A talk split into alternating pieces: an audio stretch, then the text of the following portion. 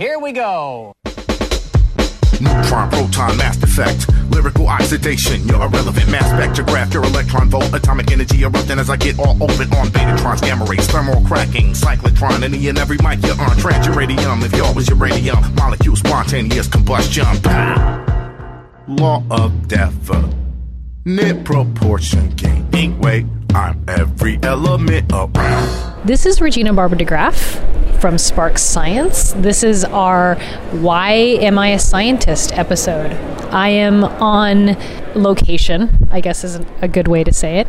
I am in Washington, D.C., and I am at the National SACNAS Convention. And SACNAS is a national organization that promotes diversity in science. So it's a really welcoming environment, but it still is a science convention. So there's poster sessions, all that kind of stuff.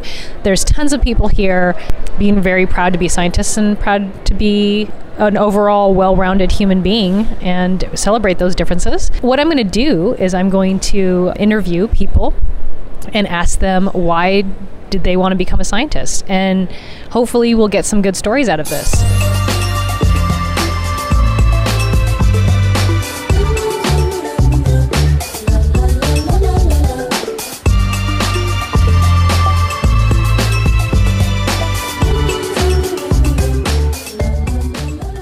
At the SACNAS National Convention with Dr. Dion Rossiter, and she's amazing. And we were both in the SACNAS Leadership Institute together in 2014. And I'm going to ask her this question, very broad crust question, but I want her to tell me lots of stories. Tell, tell me about herself. Why are you a scientist?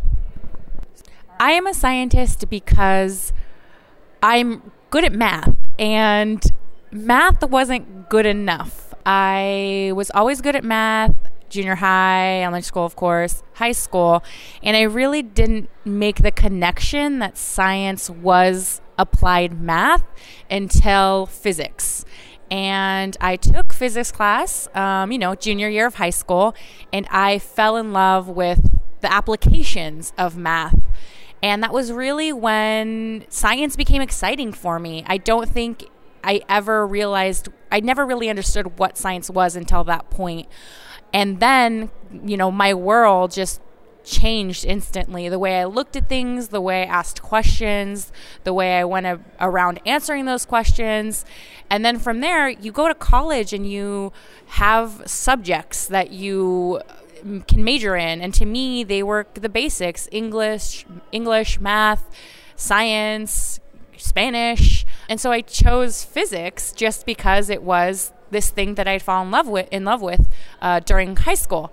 I quickly became a little bit tired of physics because I was in a program that was very theoretical, and I was somebody who liked really clear, concrete answers. Um, so I started doing atmospheric science at the National Center for Atmospheric Research under a program that they have called SOARS Significant Opportunities in Atmospheric Research and Science, which is a program for minority students, underrepresented minorities in uh, any kind of science, but you work at NCAR and work with the atmospheric scientists.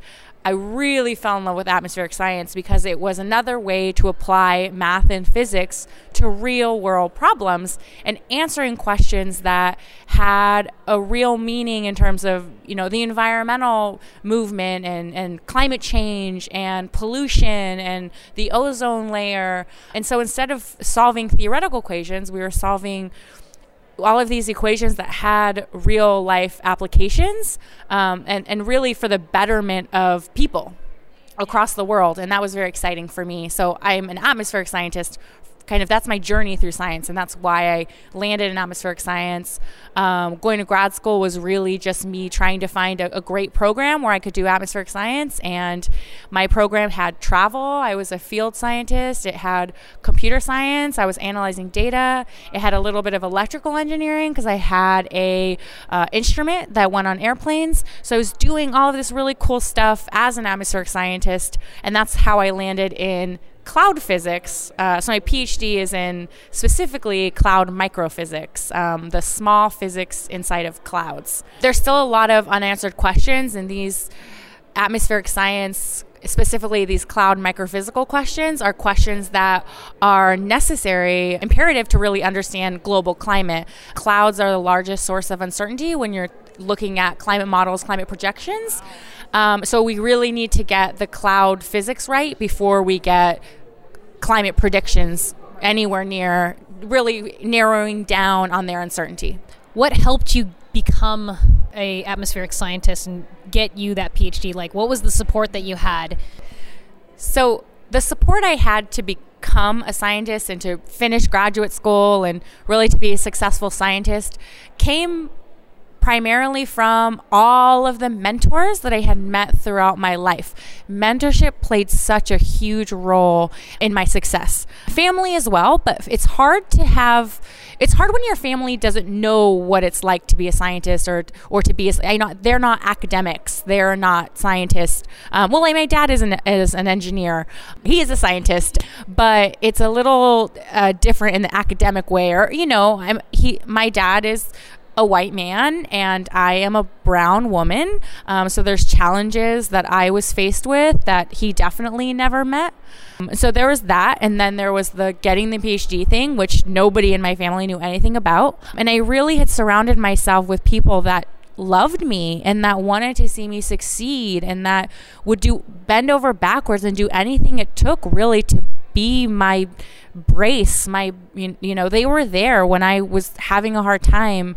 Um, they were my support staff.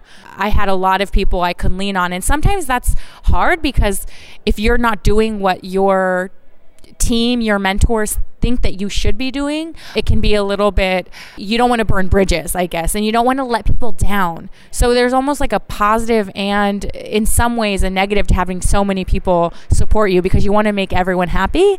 But I think without them, I would have never be you know really been successful one story there's actually two times in my life when i thought i was going to not one time I thought I wasn't going to finish my undergraduate degree.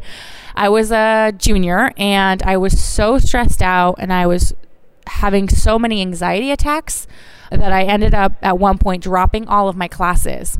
And I thought that I was a college dropout and I thought I would never graduate, even with an undergraduate degree.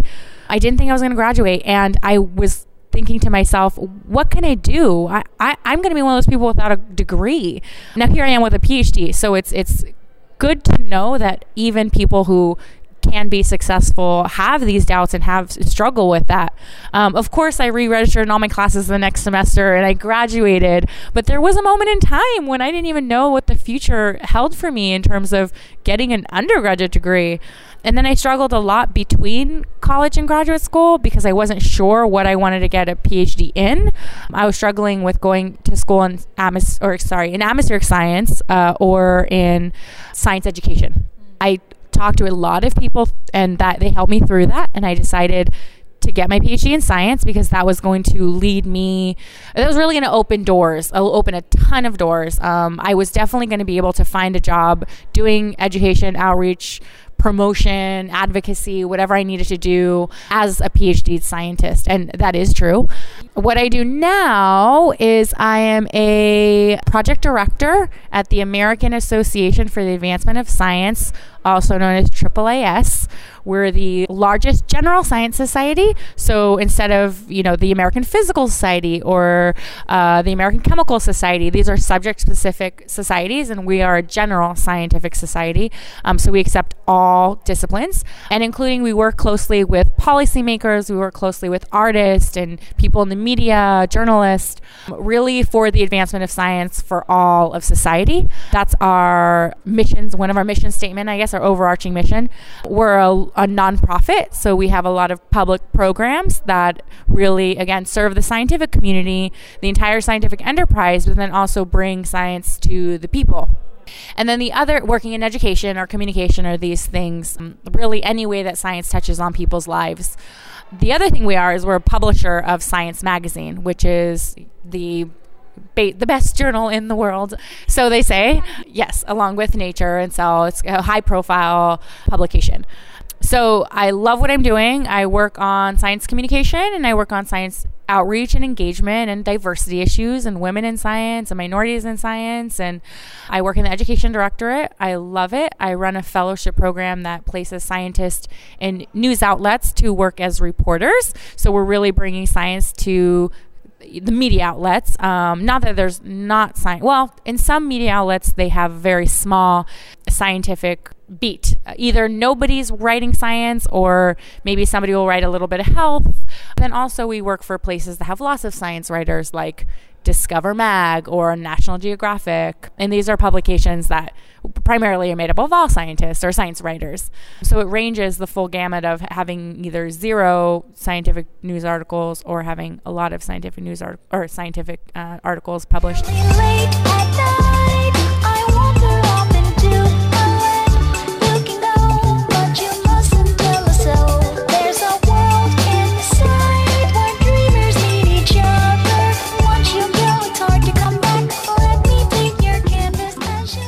One story I like to tell that's like one of my favorite stories about me struggling was I was a third year PhD student and I really wasn't happy. And I wasn't happy because I really couldn't see the light at the end of the tunnel and I knew I wasn't going to be a bench scientist and I wasn't going to be a professor. I wasn't going to be in academia academia because that's not what I wanted. But when you're in that environment, you can't really see outside of those walls because you're there to be an academic. And there's really not a lot of opportunities to explore careers outside of that. There's not a lot of encouragement to do so. So I felt really alone and I felt really isolated.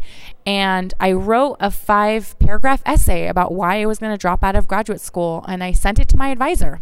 I, I wrote a career suicide note it, it was very hard to do and i cried a lot and i really was going through a hard time doing this and dealing with this and coming to this decision and i sent it to my advisor. And i like to segue and say that before i went to grad school i got my my scuba diving uh, certificate so i got scuba diving certified. It's terrifying and i was in day two or three or something, and I was in the shallow part of the ocean where I was getting certified, and I freaked out. I was having panic attacks. I was having a lot of anxiety, and I I was scared. I couldn't breathe. I felt like I was suffocating, and I I uh, you know motioned to my uh, instructor that I wanted to come up and my instructor popped up and I popped up and and he said what's going on? And I said listen you can keep my money but I'm freaking out. I I'm really not comfortable with what I'm doing, and um, I'm gonna quit you know this certification program and but again you know you can keep my money and it's cool. Uh, so have a good life basically. And and he looked straight at me in the straight in the eye and, and he said you're 12 inches underwater and he put his mask back on and he went down. And he had he there was no sympathy in his voice.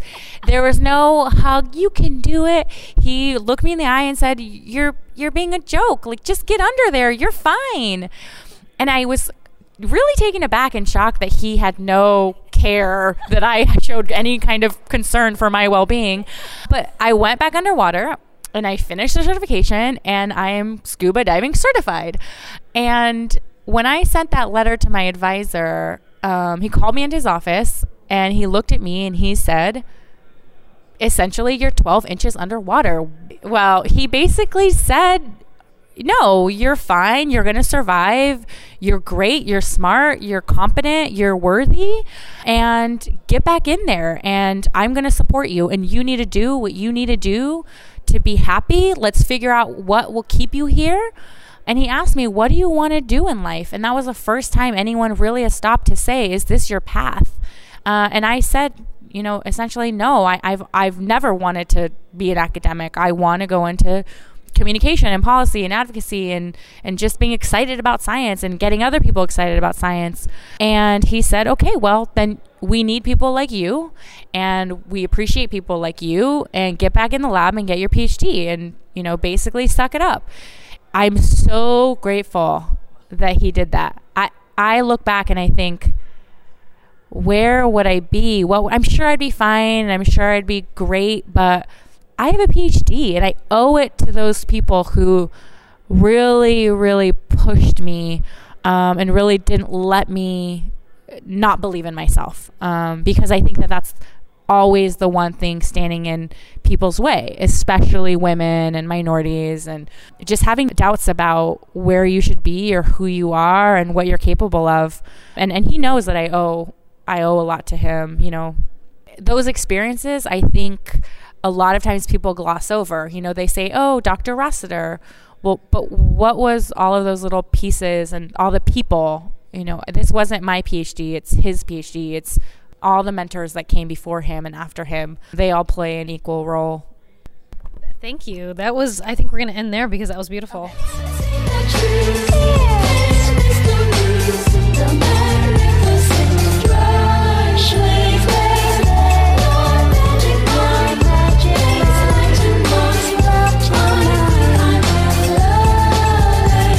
right, so I'm um, still at this wonderful inclusion DC conference, which is amazing. And I've met a lot of people. And one of the people I've met, kind of again, because I met him before at the past SACNAS conference, is Richard Galvez. So I'm going to ask you the same question I've been asking everyone else. Why did you become a scientist? And I'll let you um, introduce yourself, like what your job is, and then you can answer the question. So, my name is Richard Galvez. I'm a postdoc at Vanderbilt University. I wanted to become a scientist, I guess, ever since uh, I was in high school. I thought it was pretty interesting to basically just uh, ponder about the mysteries of the universe, really, as cheesy as that sounds. I basically investigated about as far as you can go. Yeah. I read a pretty interesting book, a Time Traveler, and I mean, it's a fiction book, but it definitely uh, piqued my interest into it. And uh, ever since then, I've been studying, I don't know, relativity and quantum mechanics and all these things, and and then cosmology. Eventually, what I did my PhD on, and now I'm continuing to study, essentially now string inflation and neutrino physics. Basically, anything that could tell us about the early universe or dark matter or anything of that nature. How old were you when you read Time Traveler? I was um I was like 14 years old. Yeah. So I've always known I wanted to be a theoretical physicist ever since I was like 14. Wow. But I didn't actually know how to do that or how to get there. Actually, didn't even I I didn't know any theoretical physics. I mean, I had no idea what that meant. So But you knew you wanted to be it? How? Yeah, that's right. Yeah. How? I don't know. I just thought it was really interesting. So But like, who, who taught you what a theoretical physics was? Like, where is the first time you heard that term? So after I read that book, um, my high school class we went to a field trip to the library, like the public library, and uh, I I had not I didn't have too much interest to be there really, um, but I did. So I went to one of the computers and just looked up kind of uh, time travel in um. In the yeah you know so anyway from there it took me basically to relativity to an area to a part of the library which was actually uh, a physics uh, part. And at that point it was kind of like astonishing that it was actually um, something that was taken seriously that it was an actual serious study. And then i saw you know basically albert einstein all over it. And uh, it was it was surprising to me. It was like oh okay that's why it was famous because these equations are actually taken seriously and from there I learned about special relativity. Um, and I mean, I, I was in high school then, so I didn't really know what that meant. But later I learned about general relativity, quantum mechanics, quantum field theory, and stuff like that. I learned it a lot like through popular science books at the time. Okay. And then eventually in college and everything, I learned more about, you know, the technicalities. Yeah. So um, I'm going to ask you the same question again that I asked the other scientists. What kind of support did you get to get you to the point where you are now? And then tell me what you actually are doing now or, or have done in like grad school and um, undergrad. Well, grad school and postdoc. We can talk about that. All right. Um, so in the beginning, I can't say I had too much uh, support. I think uh, basically my family pushing me and saying, "Go to school. It's a good idea. You know, you should get an education." So I studied physics naturally. I picked it as a major, even at a community college when I started. I went through with that. I actually got an AA in uh, physics. I transferred to a four-year school, Florida International University, where I did a bachelor's in physics. And at that point, I started to learn that going to grad school was actually a paid thing. So I actually I was worried for a while, kind of how one could afford to uh, pay for a PhD if Yeah. it took you know like six years or whatever. Right. So that was pretty cool. But um, I guess I started getting most of my support uh, from my friends and everything when I got to the four-year school. Yeah, I would say pretty much then. And then when I started, when I got into graduate school, when I went to the PhD program at Syracuse University, met a lot of people there that really kind of helped me out and supported me through everything. Yeah. But for the most part, I think from the beginning, it was kind of like a self propelled thing. So I eventually ended up basically working in inflationary cosmology and writing that for my PhD. So the point is that in the very early universe, so like around 10 to the minus 42 seconds immediately after the beginning, as far as what we call the beginning, um, there was an exponential expansion of space. Really, the universe went from essentially the size of an atom to about the size of an orange in basically an instant.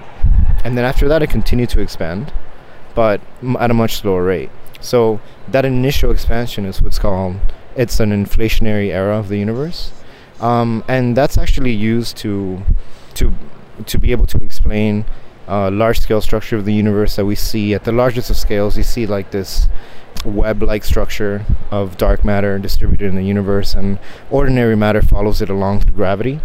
Um, so relativity, um, in a sense, general relativity, it's a theory of gravity, and basically at these scales, the cosmological scales, that's the dominant, the dominant source of dynamics. Yeah, Yeah. the phenomena, the Yeah. what governs the dynamics really. Yeah. Um, so what's interesting about general relativity and, grav- and gravity at that level is that even during times, you know, 10 to the minus 42 seconds after the Big Bang, general relativity was, you know, the, the dominant theory. And probably, like, you know, well, in a sense, you had to have some quantum aspects to it, and these are things that we don't really understand Yeah. right now. But um, at least at a classical level, um, we understand general relativity pretty well. I mean, it's one of the most exact theories that are known right now, anyway. So I think we study science mostly because we we want we. I mean, I, I, I s- sometimes I go to bed at night and it just bothers me to think that we don't know what dark matter is. You know, we have ideas what it is, but okay, yeah, sure, it makes me a nerd, right? Whatever, get out of here. But but the point is that we're so close. Yeah, it's you know 95% of the matter of the universe. Everything that we know, I mean, is basically 5% of the 5% of the matter in the universe. So you, me, you know, airplanes, uh, basically all the physics that you know anyone would learn in like a freshman level or like sophomore level class, thermodynamics, everything. This is 4.8% of the universe. So I don't know. I mean, that's enough to drive me up, like to drive my curiosity.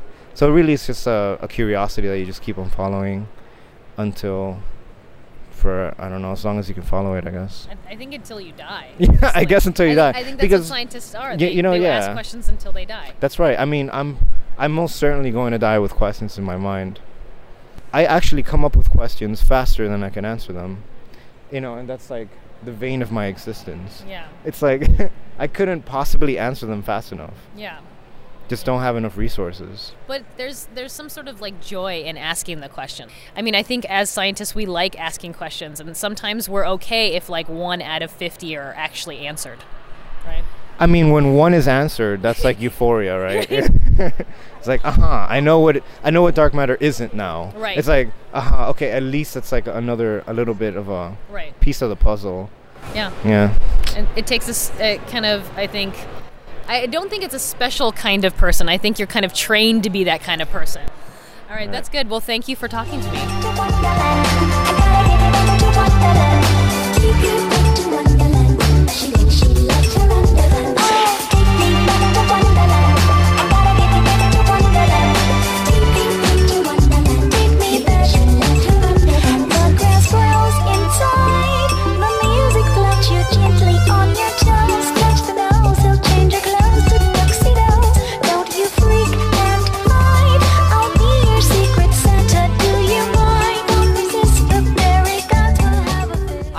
Here with my SLI alum, SACNAS Leadership Institute, uh, my friends that we spent a week together learning about. Um, I don't know, what did we learn about? I don't know, at the SLI. Leadership. There we go. There we go. That's one of the things. So I'm out here um, at breakfast in DC, and I'm here with fellow scientists. We're going to talk about why they wanted to be scientists. My name is Christy Duran. I am from Adams State University, which is a small university in southern Colorado. I'm an associate professor there. I became a scientist, I think, mainly because I was exposed to undergraduate research uh, when I was at the University of New Mexico, and I had amazing mentors and realized that this was something that I could do, and it was uh, basically discovery every day. I, I just I loved it, and I was I was hooked. Hi, I'm Diana Zerdia. I work at UCLA. I'm the associate director for the graduate programs in biosciences. I am a trained biochemist. I became a scientist because I was really, I really love the process of discovery. Uh, and I felt that science should be accessible to everybody and that it should not be locked away in elite journals, um, that people like my grandmother should have access to it. So I really want to make science available to everybody, and I think it's about equity. So Okay, my name's Ricardo Ramirez. I'm an assistant professor at Utah State University in the biology department, and I'm an entomologist. And actually, um, I didn't know whether or not I wanted to get into to science. Initially, I was actually going to go into music, and so um, I played saxophone and alto actually, and I played baritone sax in uh, I think like between freshman to junior year of high school. And so as I went into uh, the university, I was like, well, I went and played, and, and I did have a little scholarship, but it was sort of a decision in my life of determining do I want to be a musician uh, or do I want to do something else? And I did like science, but I didn't know if I wanted to get a job in science. But one thing I did like was animals, and so I ended up um, joining the pre vet program at New Mexico State University, where I did my undergraduate and master's degree. And um, while I was there, uh, the department head had asked me whether or not uh, I was interested in taking a in, integrated pest management course because there's a lot of insects and arthropods that attack animals. I mean, fleas, ticks, and so um, that's actually where I ended up getting a start in entomology um, from taking this one course, and really that that kind of drove me more into the sciences and, and to be interested in entomology. Hello, my name is Esther Stein, and I work at the National Academy of Sciences. I'm the assistant director of the Board on International Scientific Organizations. I didn't start like this. I started like a curious child. I saw science from very early on as a way to understand my surroundings and I decided to be a botanist when I was about seven years old, looking at the plants in the balcony of our house and being curious about them. Um, we were talking a little bit about inspiration earlier on before this was turned on, and um, I would think that my parents are not scientists but my brother is an MD, a medical doctor, and I think he, in a way, was my inspiration to go into science. And there are many ways to be of being a scientist, and you can be a scientist in the field. You can be a scientist in a lab, in a biocontainment lab, or looking through a microscope or a telescope. Or you can be a scientist like I am a scientist. Because what I do all day long is enable scientists here and abroad to collaborate, to interact, to advance science globally. So I want to say though, um, I didn't know what an entomologist was until my daughter watched Backyardigans, which is a preschool show, and um, there was an episode where Pablo was an entomologist, and this is um, I just had my baby, you know, seven years ago, so you can imagine when I actually discovered what an entomologist was. So somebody who studies bugs. I'll do that for our listeners. I just want to take a quick poll. Um, who here in so I'm, I'm sitting at a table with um, five other scientists, and who here has parents who were scientists? You did? My mother was a. Your mo- mother was a chemistry teacher. So out of six scientists that we have here, only one of them had one parent who was a scientist. And I think that that's kind of important for our listeners to know that, like, as scientists don't just breed scientists, or lawyers don't just breed lawyers. And I mean, yes, that happens a lot, but um, just because your parents were not a scientist doesn't mean you're like doomed for life. which I kind of thought off and on for a long time in undergrad.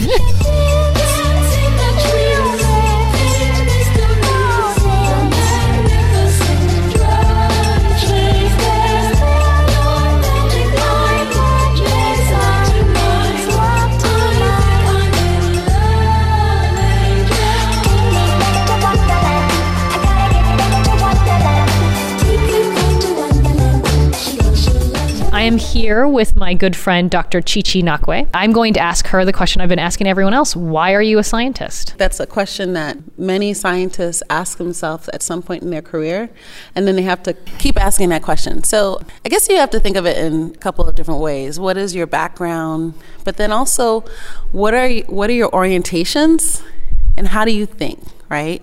So my background is in molecular biology, and, and um, I study cancer biology. I first hit the science bug somewhat in high school, but when I went to college, I really enjoyed my physiology classes because I learned how I work on the inside. And then I had the chance to do research over the summer with the McNair Scholars Program at the University of Illinois in Urbana Champaign. And that's where I learned about being a scientist. You go in, you do experiments, you manage your own time, you get to do fun things. At that time, we were looking at um, the hippocampus and rats and trying to understand long term memory and how it can be impacted by hypothyroidism. And and real quick, what's the McNair Scholarship before you continue? So, the Ronald E. McNair um, Post Baccalaureate Program is a program sponsored by the Department of Education. It's founded after um, Ronald E. McNair, who was the astronaut who died in a, a space space explosion, space shuttle explosion. And it's geared towards helping individuals from underrepresented populations learn about getting graduate degrees. So, um, ideally, PhD degrees, and it is um, ideally targeted for people from low income backgrounds, um, first generation backgrounds, and racial and ethnic minority groups. And so, having Nigerian American heritage, I'm an African American student, and in college, because I did well my first year, they said they targeted me and sent me this email, and they said, "Would you like to do this program?" And I was like, "Oh, "Okay, sure, why not?" I get to stay uh, on campus for the summer, and then they gave me a stipend, so they gave me money, which was great, and then I got to do research. So I had to find a research project, and I had just taken physiology with um, my professor Esmail Meisami. And so I asked him if I could work in his lab for the summer. And so I did. So I was looking at rats. We, I learned how to what they call perfuse rats. So you had to fix fix the brains of the rats, but to do that, you had to inject them with formaldehyde. So we use the rat's body to do that by opening up their rib cage and then putting the, a needle of formaldehyde through their heart. So then the heart like it pumps blood around the body, it was pumping formaldehyde throughout the body. And so then after the the brains were fixed, I had to had this little mini guillotine and I had to separate the head from the body and then dissect the brains out and then fix them and uh, create slides so we could do staining for um, nerve growth factor. So it was, for me, that was my first um, authentic research experience, and I loved seeing the inside of the rats. I loved you know, understanding um, how our organs worked. I loved being able to ask questions and answer them with experiments. I loved the time flexibility that I had. I can come in, I could set things up after a while, and then I liked talking about the work I did. So that one experience led me to, I want to say, three others every summer afterwards because I said, I'm going to be a scientist. To be a scientist, I have to do research in college so I can go to grad school. I'm going to go to grad school and get a PhD. So then after that, um, I went on to get a PhD from the University of Chicago from the pathology department. And my area of focus is in DNA damage. So, how do our cells sense when our DNA is damaged? And then, how do they fix that damage and also communicate to the body or the rest of the cell that that damage is present? It's really important to communicate that there's damage present so that there's time to fix it before the cell divides. Because the worst thing you could do is divide with damaged DNA, which means there's mutations that you're carrying on to the next generation of cells. So for me, I got to do that in two labs, and I got my PhD with Steve Kron, who's in the Department of Molecular Genetics and Cell Biology at University of Chicago. I really enjoyed it. I did all my work in yeast with his work, and they smelled like donuts when they were ready to go in the morning. right? And then when um, when they would grown too much, you started to smell a little alcohol. So they smelled like palm wine, which is something a lot of Nigerians are very familiar with. So it was kind of cool. But then um, you can do such amazing genetics work with yeast. Like you could just throw DNA at yeast, and they'll just take it in and incorporate it into their genomes because they're, they're, the recombination rates are very high. So really, all you have to do is have a cut piece of DNA, know how to transform or or put the DNA into the yeast, and then the different depending on what techniques you use, the DNA will incorporate itself into the genome and express whatever gene you're trying to express. So I just I loved it. I I, I loved doing that work. It was really great to be creative, but it was really hard. you know, um, doing research is very hard. It's ninety percent failure in everything that you do. And going through the experience of graduate school, you learn how to mitigate that failure. It can be very frustrating at times. So you learn how to hustle and you learn how to ha- keep at something. But I think that training is a big part of who I am to, today. And it's really important for anything I do. It doesn't really leave me. And so when I finished my PhD, I didn't go into a postdoc. I went into management consulting and I worked for a company that helped solve business problems for um, and for other pharmaceutical or biotech companies, and I did that for a year. And we learned all about um, helping companies launch products onto the market maybe two years in advance because they have to go through clinical trials. After that, I felt that I wasn't really being called to do what I wanted to do, so I went into higher education and became the first um, director of graduate diversity initiatives for the University of Chicago. So now I was working in a centralized office, a provost office, and helping to coordinate um, strategies to recruit um, underrepresented minorities to the institution, to the graduate programs there, all of the PhD granting proj- programs. So I took my organizational leadership skills that I had learned in management consulting, and then I l- took all of the critical thinking and analysis um, skills that I learned in graduate school, and then I had my scientific background and the scientific method approach that I ha- fell back on, and I took that and built an office there and worked there for four years and really enjoyed building partnerships and connecting with people and doing a lot of outreach um, so that we made some really great um, initiatives. Um, and after that, I felt like, you know, I'm helping to recruit for science disciplines, biological sciences and physical sciences, but also social sciences and humanities, which is amazing. But I miss my science. I miss being around new technologies and the cutting edge and the collegiality of all of being around scientists and just shooting ideas together. And so I applied and um, am now a AAAS fellow. So uh, the AAAS abbreviation stands for the American Association for the Advancement of Science. And I've become a Science and Technology Policy Fellow, where I'm embedded in an office within the federal government. And so I'm embedded at the National Science Foundation within the Computer and Information Science and Engineering Directorate. And the program that I'm working most intimately with is called I-Corps or Innovation Corps. And it's a program that works to help scientists and engineers and social scientists and educators learn about how they can take their deep research um, knowledge and expertise and, and also develop technology or innovation, how they take that innovation and commercialize it in the marketplace. So it helps, yeah, it helps them learn about um, who is their customer, their market, and how do they customize whatever they're developing um, in a lab or in their research program to be able to start a business up from it. And so it's putting me into it's putting me into this new area of entrepreneurship. And through my fellowship, I'm able to figure out how do I increase diversity within entrepreneurship. And I'm having an amazing time. I just started two months ago on September 1st, and I love it. I really do. So it's um, wonderful working within the government because there's a public service orientation, and that's something that's always been very strong. I've always given back in many capacities.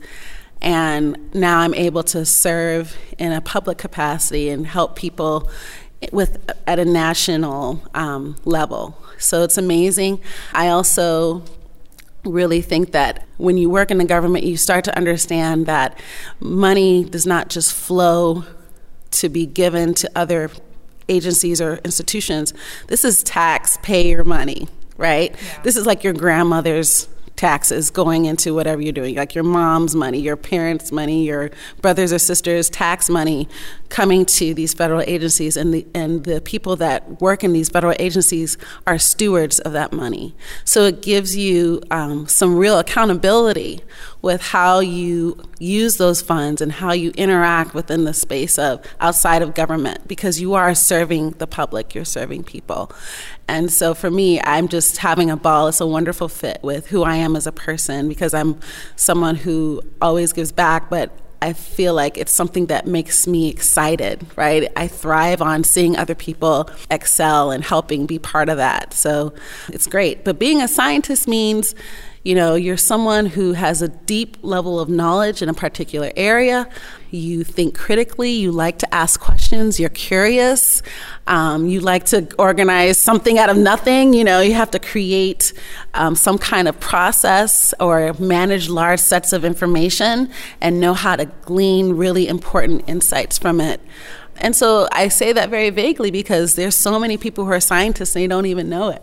And often, when I have worked with students, I've also told them they're already scientists. They just don't have the level of time or experience that more older senior people have. But if you are curious and you like to tinker, you like to create, if you're creative, all those things make a scientist.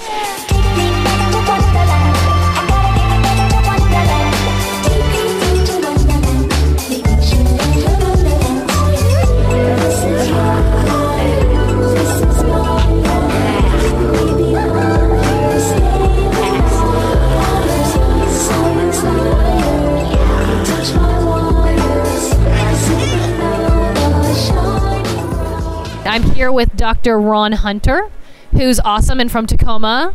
Um, so, Washington person. I think one of the only Washington people I've met so far. And he's going to tell us why he wanted to be a scientist. Here you go. Hi, I'm Dr. Ron Hunter. I'm actually in Atlanta, Georgia now. Um, I wanted to be a scientist ever since I was a kid. That is so stereotypical, but it's so true. I had a chemistry set growing up at five. I'm a chemist right now by trading. I used to take my mom's and dad's cologne and mix it all together and create potions, as I called them. And so that's why they bought me the chemistry set in the first place. um, and now I'm an analytical chemist working at the Coca Cola Company doing LC or liquid chromatography work for them in global quality. Um, so that's one of the main reasons I turned out to be a scientist. Aside from loving science and math in general and always being good at it and it coming naturally. I think it's funny that you just said that you wanted to make potions because my six year old Dory says the same thing. She mixes water with milk and she makes a potion. So, your parents' biochemistry set, what other support did you have to become a chemist and a PhD chemist at, at that? So, what kind of support, like from people or from institutions? Um, so, the support I had was that everyone in my family is uh, a teacher, an educator. And so from a young age, I was never told that I couldn't do anything or not to try something, which is why people people now would perceive a kid as, like I was as a bad kid because I was so busy and so into everything. But my parents and nor any of my family members ever did that. They I was always a good kid who was just extra inquisitive, and so they they encouraged that inquisitiveness um, in me. And then I went to DC in 2002 at the age of 20. I worked in the National Science Foundation in, in the chemistry directorate, and instead of going to med school, someone suggested that I look into grad school. And I accumulated all of these wonderful mentors, of whom I saw today, so a whole 13 years later. Um, in DC, we're still connected. Um, they're still my support system. We've all grown together um, to the point where my mentor is like, I want a, I want a new job. Help me find a job. And I'm like, cool, that's awesome. But can you still help me find a job? so I mean, now we're more colleagues, but they I still they still serve as great mentors and sponsors um, throughout the course of life. So family support, and then definitely external support from um, great advisors. I've never had a bad boss. I've never had a bad advisor. Just been super fortunate um, that everyone has always encouraged me to do whatever I asked um, or wanted to do. So you're working at Coca-Cola now, but I know before that you were working you were you were working at the CDC with robots. And so I want to ask you about pop culture and the nerdy things that we both like. But before that, I want you to say something about the robots that you worked with at the CDC and then we can talk about pop culture. Uh, the robots that I worked with at the CDC are awesome. I worked with the Hamilton Starlet, which is an automation system. I called him Heisenberg because I'm a Breaking Bad fan. Um, I worked with the Staccato system um, from Perkin Elmer. Um, we called him Tyrion Lannister because I'm also a Game of Thrones fan.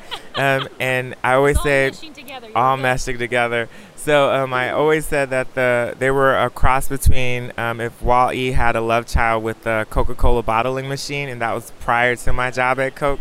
And so I worked with automation and robots to do tobacco analysis in biological fluids such as serum, urine, and saliva.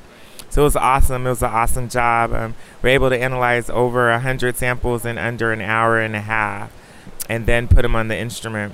Great job, great robotics, um, great experience to the point where we received a director's award for innovation um, for the robotics research arm group in 2014. So that was amazing um, for the Division of Laboratory Sciences director to recognize all of the hard work we put into innovating and automating the process in the tobacco exposure biomarker group.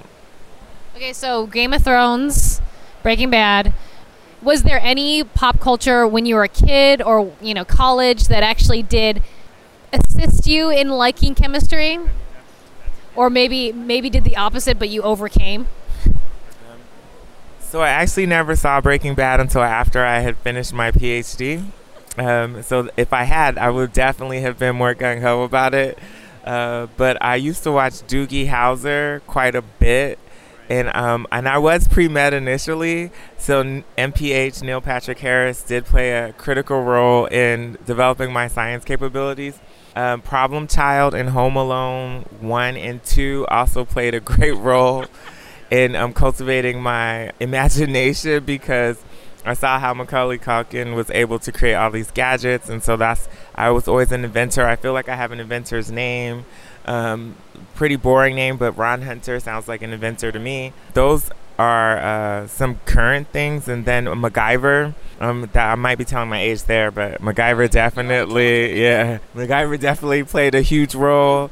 Currently, um, Breaking Bad for sure. Um, CSI, although they do chemistry in the blink of an eye, which is crazy.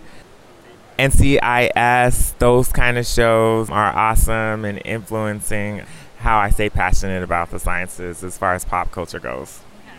If you were to meet some aspiring scientists, which we have at SACNAS a lot, I'm sure you've already done this, right? Um, what would you say to these students and how to like motivate them? Because they, I mean, all of them ask you questions. So first of all, what's the most common question you're asked, and then what do you tell them?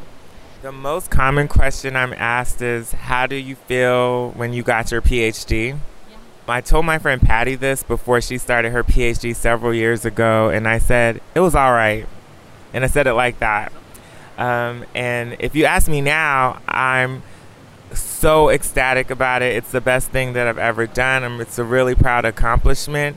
But at the same time, you need to remain humble because you really only know a microcosm of the world. And it doesn't make you any brighter necessarily than anyone else you meet. Just because you, you got these letters, you just had the opportunity to get it that somebody may not have had.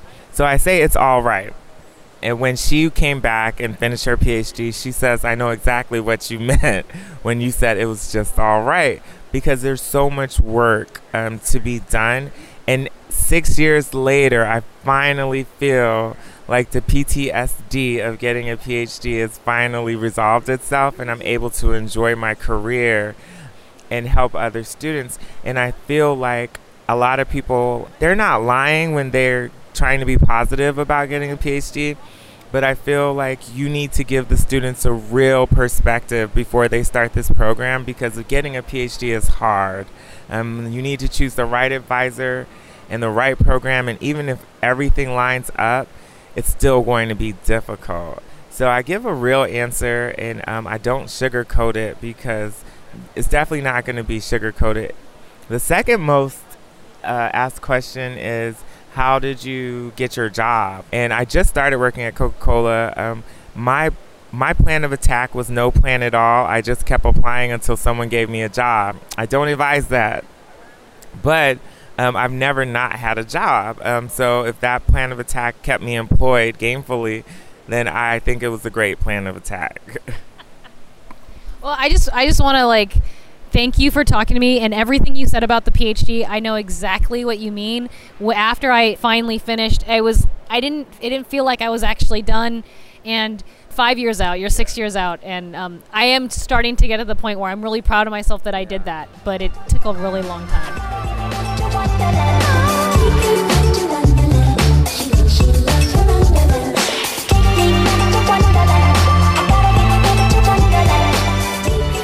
Thank you for joining us. Today's episode, Inclusive Science, Inspiration, and Support, was produced in the KMRE Spark Radio Studios, located in the Spark Museum on Bay Street in Bellingham.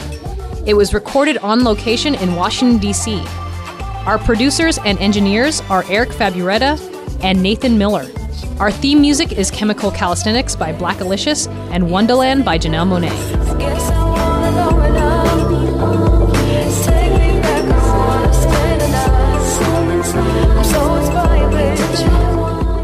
Gold, tin, iron, platinum, zinc. When I rap, you think iodine, nitrate, activate. Like uranium, the only difference is I transmit sound. Balance with some balance, then you add a little talent in. Careful, careful with those ingredients. They can explode and blow up if you drop them and they hit the ground.